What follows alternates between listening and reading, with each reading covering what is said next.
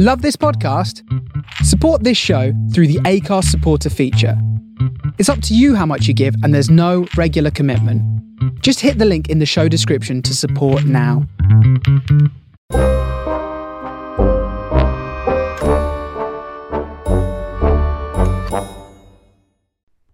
Hallo allemaal en welkom bij Reis door de Tijd, waar we het vandaag gaan hebben over koning Arthur. Dit is het verhaal over Arthur en hoe hij koning werd en over zijn eerste avontuur.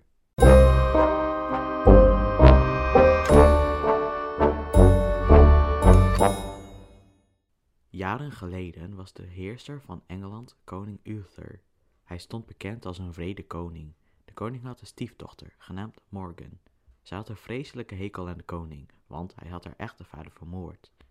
Ondanks dat de koning Uther de vader van Morgan heeft vermoord, besluit haar moeder om met de koning Uther te trouwen. Ook zij vindt de koning een vreselijke man, maar ze trouwt met hem om haar dochter een goede toekomst te bieden. Op deze manier kan Morgan namelijk uiteindelijk koningin en heerser van Engeland worden. Koning Uther werd in zijn tijd als koning bijgestaan door Merlijn. Morgan is haar stiefvader, koning Uther, helemaal zat en ze besluit iets verschrikkelijks te doen. Koning Uther is verzot op wijn en Morgan komt Uther een heerlijk glas wijn brengen. Geniet er maar lekker van, zegt ze tegen hem. En de koning ruikt aan de wijn, kijkt Morgan met een gemene glimlach aan en neemt een grote slok van de wijn. Morgan kijkt met een grijns op haar gezicht toe hoe de koning zijn glas wijn leeg drinkt. Op het moment dat koning Uther zijn glas leeg heeft, komt Merlijn de troonzaal binnenlopen. Met zijn scherpe neus rook Merlijn dat er vergif was. En toen hij het wijnglas in de handen van de koning zag, vreesde hij het ergste.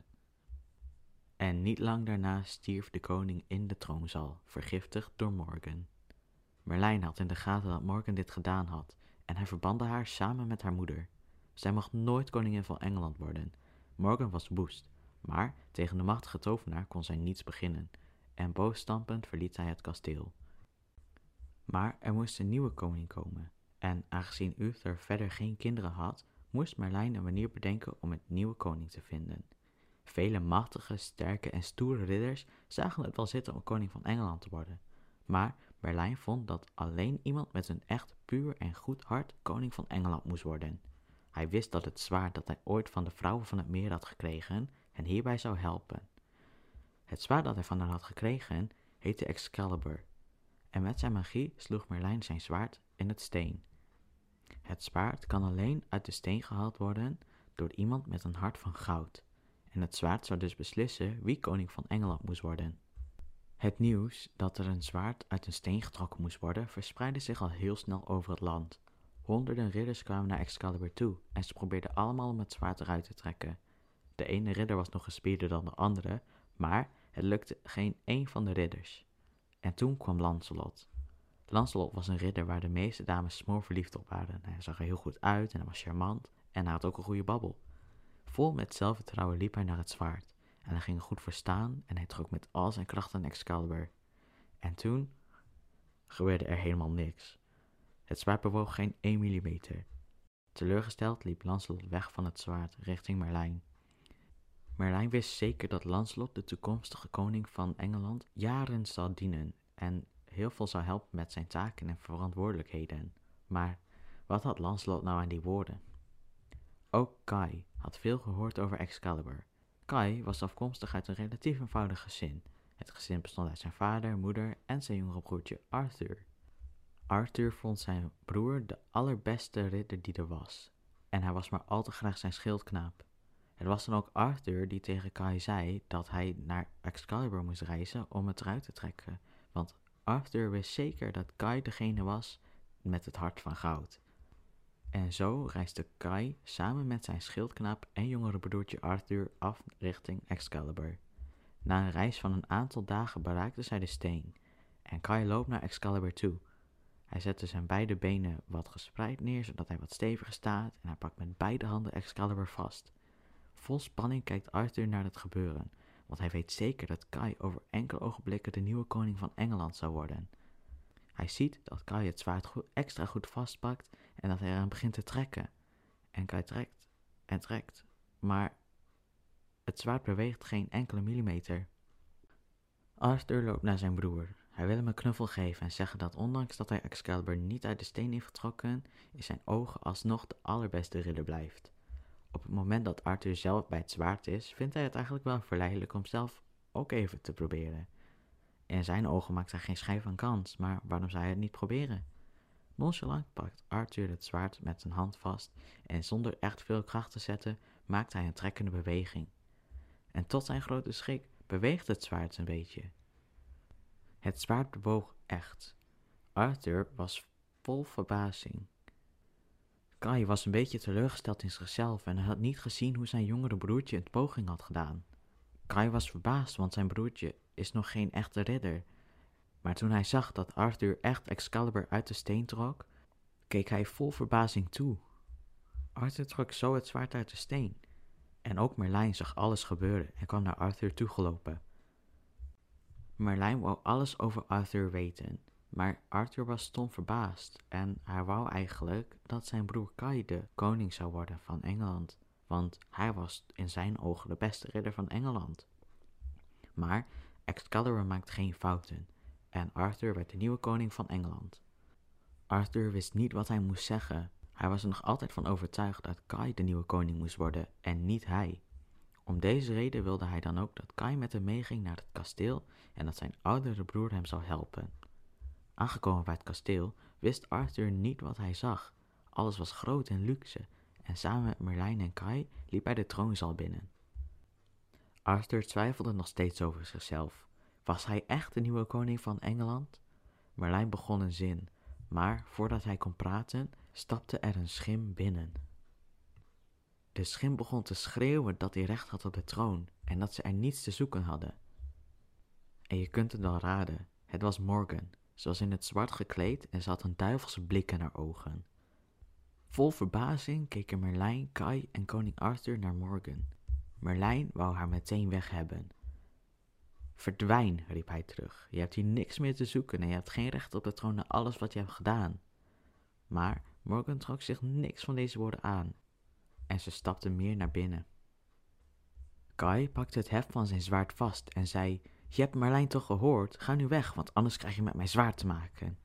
Morgan deed alsof ze de woorden van Kai niet gehoord had en liep gewoon verder. Kai liet niet met zich zollen en stormde op Morgan af en trok zijn zwaard. Op dat moment heeft Morgan haar arm, zei iets en wees haar toverstok op Kai. En nog voordat Kai bij Morgan in de buurt was gekomen, veranderde hij in steen. Arthur en Merlijn schokken. Wat gebeurt hier? Merlijn pakte zijn toverstok en liep tegelijkertijd een spreuk en richtte zijn toverstok op Morgan. Maar Morgan was te snel. Met de tegenspreuk werd de toverstok van Merlijn uit zijn handen geslagen en er groeiden allemaal takken uit de grond. Merlijn werd gevangen genomen. Morgan begon te lachen. Zij had namelijk toch echt recht op de troon in haar ogen. Merlijn was stom verbaasd. Dit kan echt niet. Hij zei tegen Arthur dat hij moest rennen. En terwijl Arthur dit allemaal zag gebeuren en naar de deur begon te rennen, was Morgan toch een beetje slordig geweest, want ze was deze kleinere Arthur helemaal vergeten. Hij kon toch geen koning van Engeland zijn? Ze hoorde waar Arthur naartoe moest gaan, de vrouwen van het meer, maar ze had geen flauw idee waar dat was. Ze riep om deze reden meteen een paar soldaten die haar hun diensten hadden aangeboden. Deze soldaten waren in het zwart gekleed en moesten de achtervolging inzetten en de nieuwe koning doden en het zwaard mee terugnemen.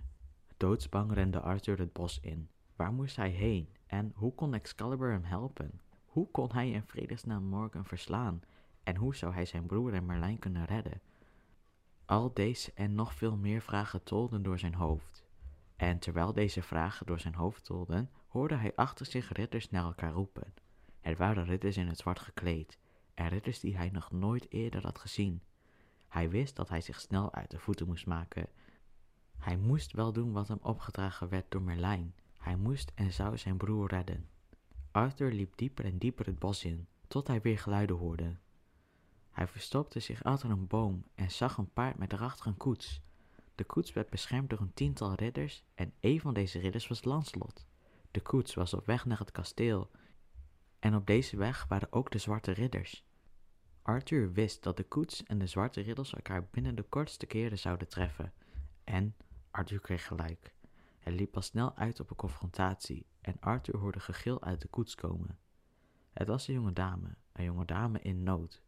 De zwarte ridders waren in grote getallen en de ridders die de koets moesten beschermen hadden geen schijn van kans. Terwijl de ridders van de koets in gevecht waren met de zwarte ridders, ging Lancelot richting de koets. In de koets zat prinses Guinevere. Ze moesten vluchten, want ze maakte geen enkele kans tegen de zwarte ridders. Arthur zag dit allemaal gebeuren. Hij zag de prinses en wilde zo graag helpen. Hij rende zo snel hij kon richting de prinses en Lancelot. Lancelot trok zijn zwaard en wilde Arthur aanvallen, maar nog voordat hij de aanval inzette, zag hij ook Excalibur, het zwaard van de koning. Arthur legde alles uit. Morgan had het kasteel overgenomen met haar toverkunsten en deze zwarte ridders zijn van Morgan. Lancelot had gehoord dat de naam van de nieuwe koning Arthur was, en zo besloot hij dat het wel de beste optie was voor de prinses om deze jongen maar te volgen, en zo verdwenen ze in het bos. Na lang te hebben gerend, kwamen ze aan bij een goede verstopplek. Arthur legde alles uit wat er was gebeurd en dat Merlijn hem op een missie had gestuurd. Hij moest op zoek naar de vrouwen van het meer. De prinses en Lancelot besloten om Arthur te helpen. Ze waren toch op weg naar het kasteel. De prinses moest namelijk met de nieuwe koning trouwen, iets wat ze eigenlijk helemaal niet wilde. Ze wilde namelijk op avontuur en ze kende de nieuwe koning helemaal niet. En zo gingen de drie gezamenlijk op zoek naar de vrouwen van het meer. En het zou geen gemakkelijke zoektocht worden. Deze zoektocht zal een groot avontuur worden voor koning Arthur, prinses Guinevere en Lancelot. Maar misschien is dit avontuur iets voor een volgende aflevering.